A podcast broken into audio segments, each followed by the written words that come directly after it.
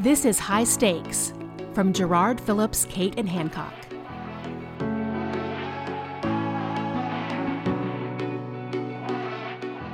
A couple of weeks ago, we ran a conversation between Molly Cate, who's a founding partner and chief innovation officer here at Jarrard, Dr. Mark Wenneker, who's a partner at the Chartis Group and a primary care internist who leads Chartis's behavioral health practice, and then Dr. Danny Mendoza, a psychiatrist with the Beth Israel Lahey Health System and an expert in behavioral health integration.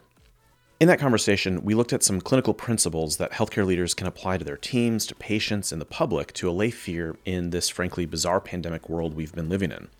And it was all rooted in a white paper that we published along the same lines. You can find that white paper at jarrardinc.com.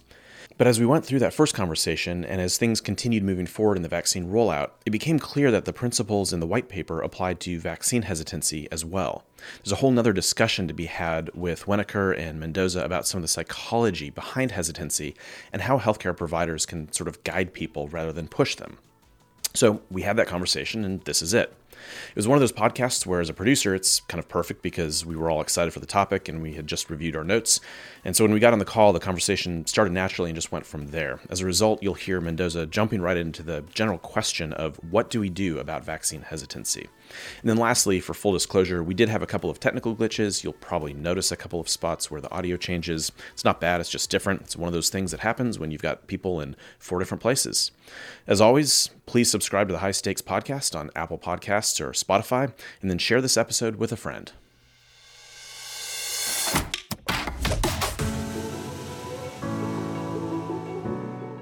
There is a lot of work that we still can do and, and, and the, the key here is that one of the concerns has always been about whether the government is credit, credible enough in its support for the vaccine development that the vaccines can be trusted. And I think the key here is to educate just by being transparent. And, you know, it's, it's, we can say that, you know, typically it takes 10 to 15 years to create any vaccine.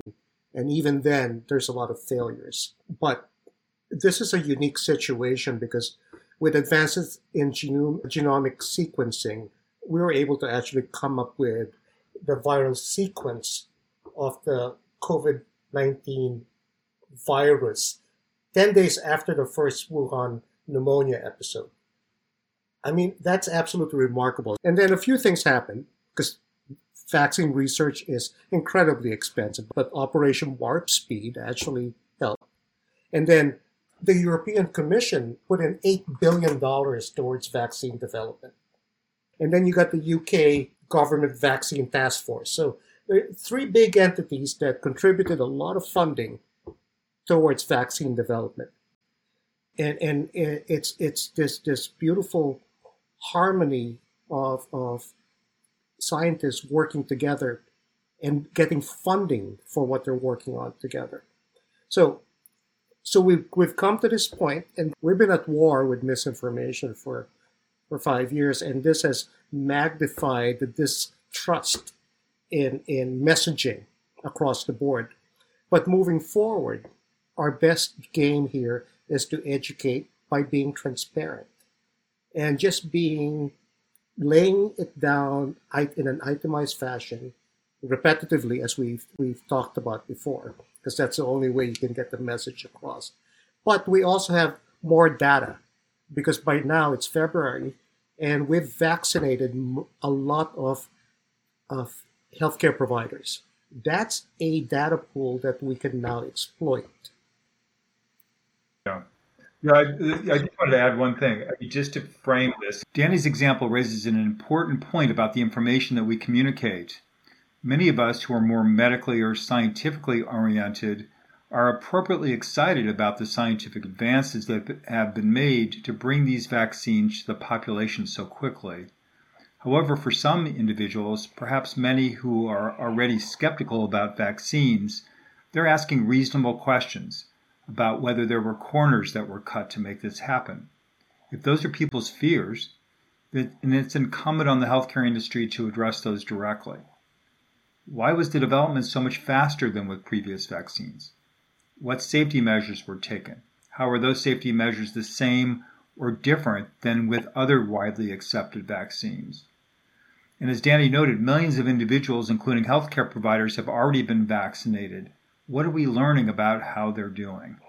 Let's dig into that a bit. And Molly, I, want to hear your thoughts on this idea of, of, of taking the facts, which are so robust and and getting stronger every day, and then telling the story around them, applying them in a way that makes sense for people that they can sort of emotionally invest in them and feel more comfortable because that gap between science slash medicine and the public is not new as we've talked about right? So how how does the scientific community begin to package that in a way that helps allay those fears?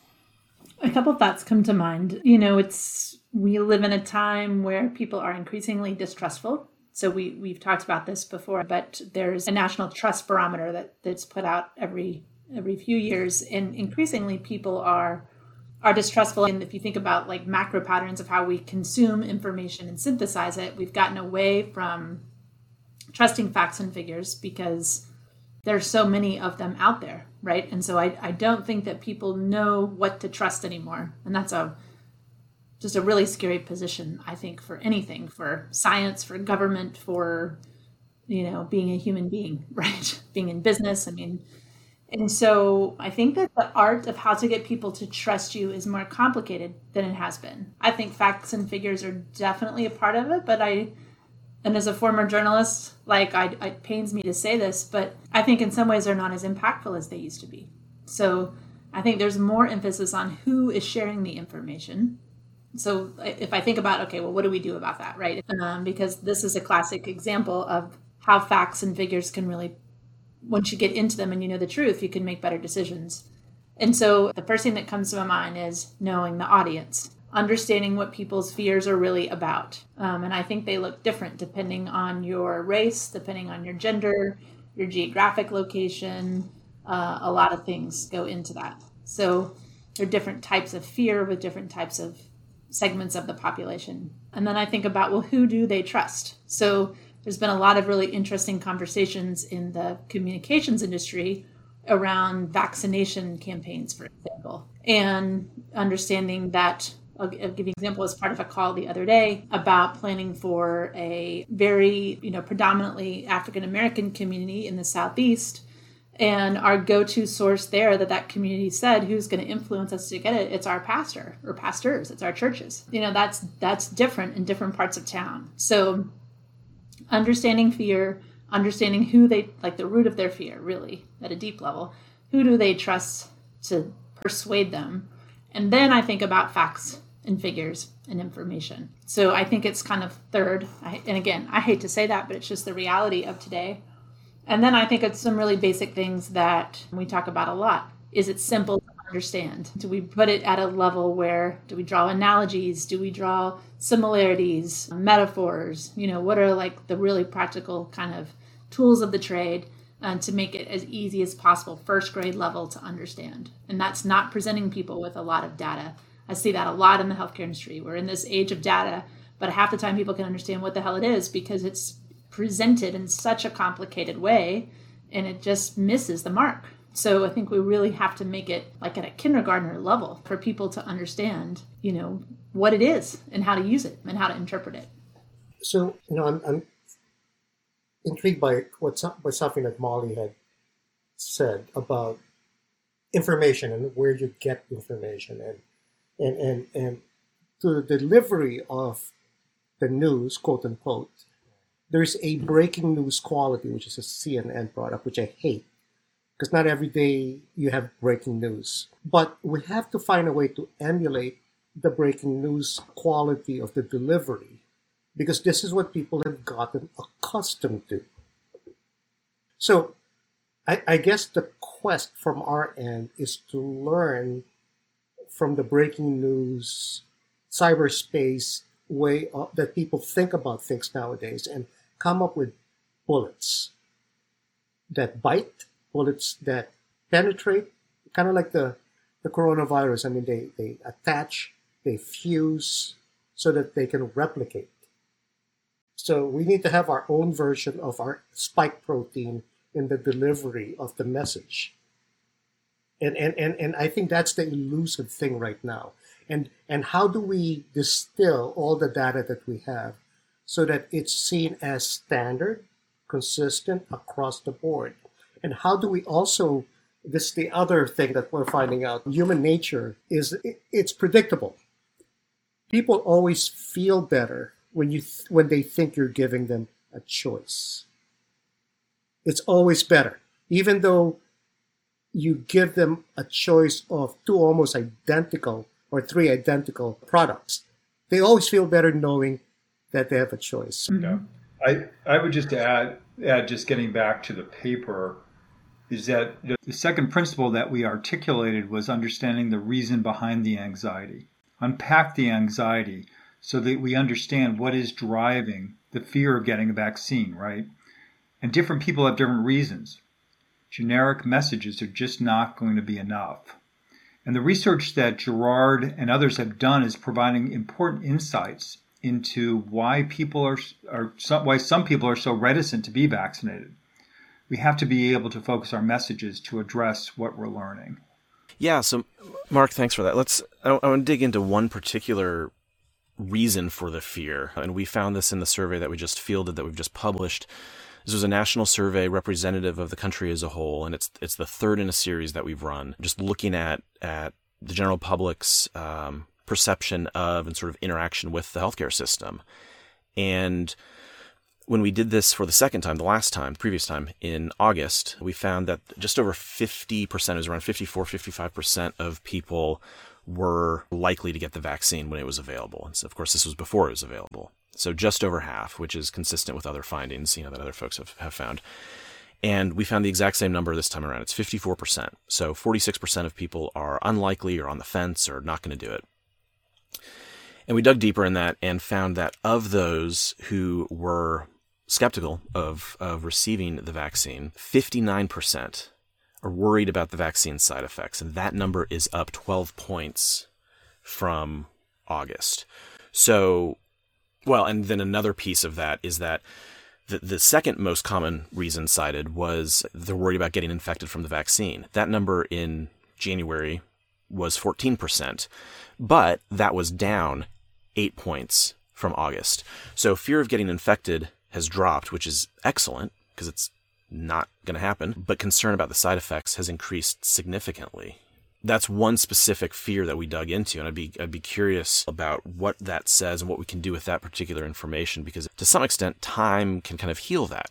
The more people that get the vaccine and the the fewer you know the, the as low as the rate of side effects is, that should help develop confidence. But what what are your thoughts on that? Well, you know, Dan, Dan and I talked about this yesterday. You know, we have to be honest about what side effects people will get and what percentage will get those the good news is that we have a growing database, as we've discussed, upon which we can understand the answers to these questions. You know, CNN is regularly reporting the percentage of people who are partially or fully vaccinated. Let's also report on the proportion who have side effects, mild or severe. How does this compare with other vaccines like the flu or pneumococcal vaccine? People also want to hear details about these side effects if they're going to get vaccinated. What does it mean to have a mild side effect or a severe one? How can the symptoms be treated or mitigated? Are the people who are having severe side effects are they doing okay? Those are, these are all important questions that are reasonable to ask, and we should be providing the answers to those. I think there's a lot of brilliance in what Danny said about making sure people have a choice and empowering them to make a good decision. You know, it's kind of like rather than telling someone like it'd be really stupid not to get this, which I think is how a lot of us feel, thinking about it from the perspective of giving them the, the tools and the set of data points that they need to make a decision. So, you know, in our business, for example, we it's probably the opposite of science, but we talk a lot about how people make decisions on an emotional basis. They consider facts and figures and information and you know, that definitely is a big piece of it. But what causes you to buy something or, you know, make a big decision at is is a large part an emotional decision when it gets down to it. So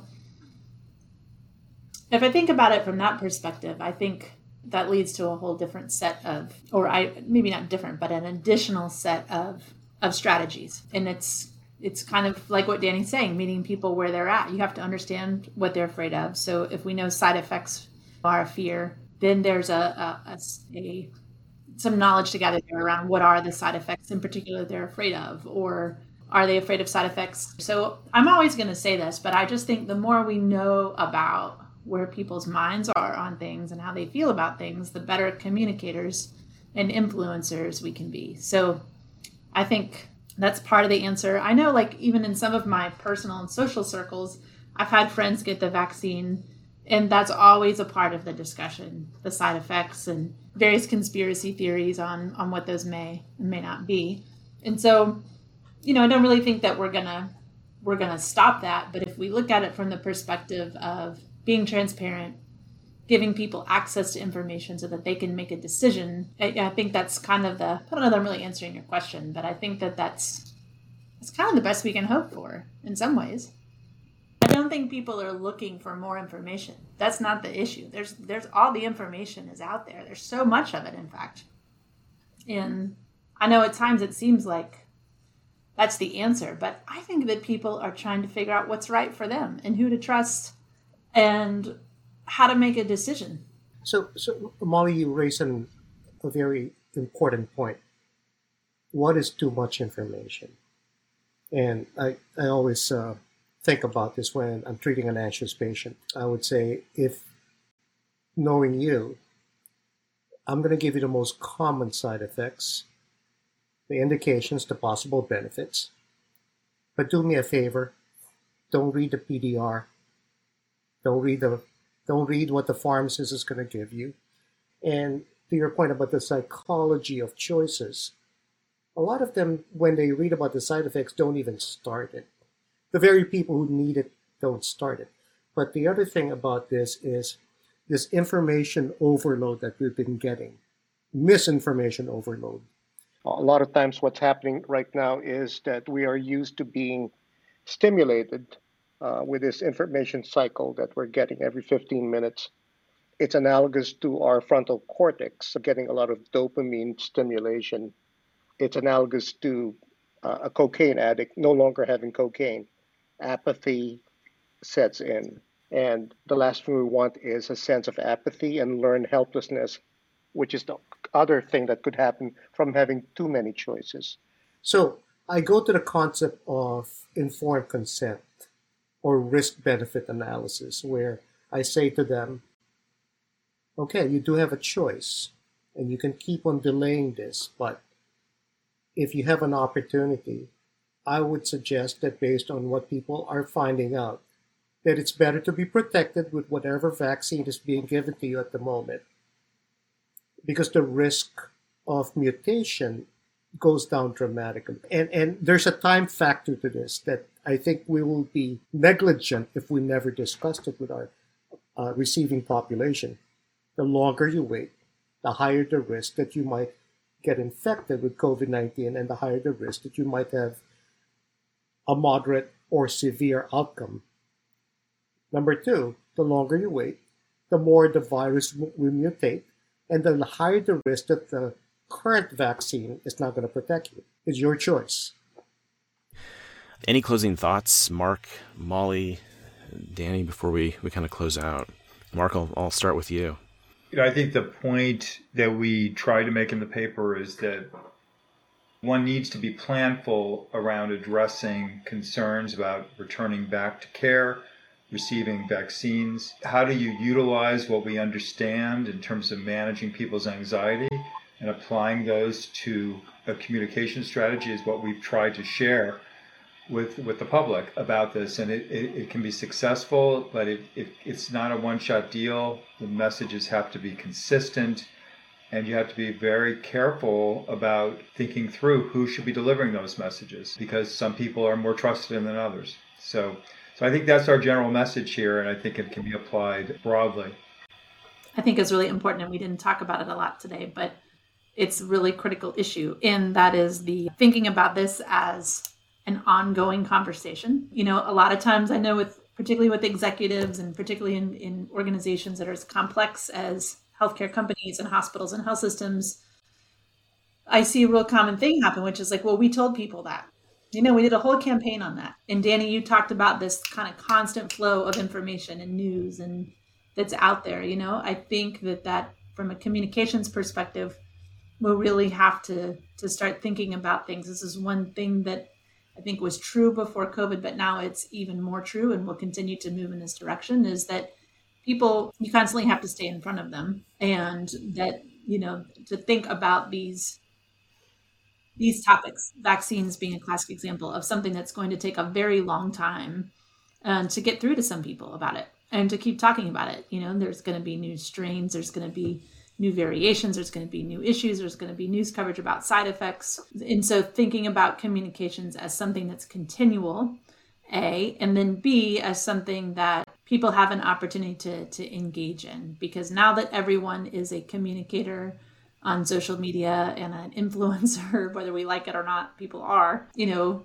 they're talking right? So are you going to shape the conversation on an ongoing basis? Or are you going to kind of dole out information as needed. And I, I, think if we really want to influence people we have to be a part of the conversation on, a, on an ongoing basis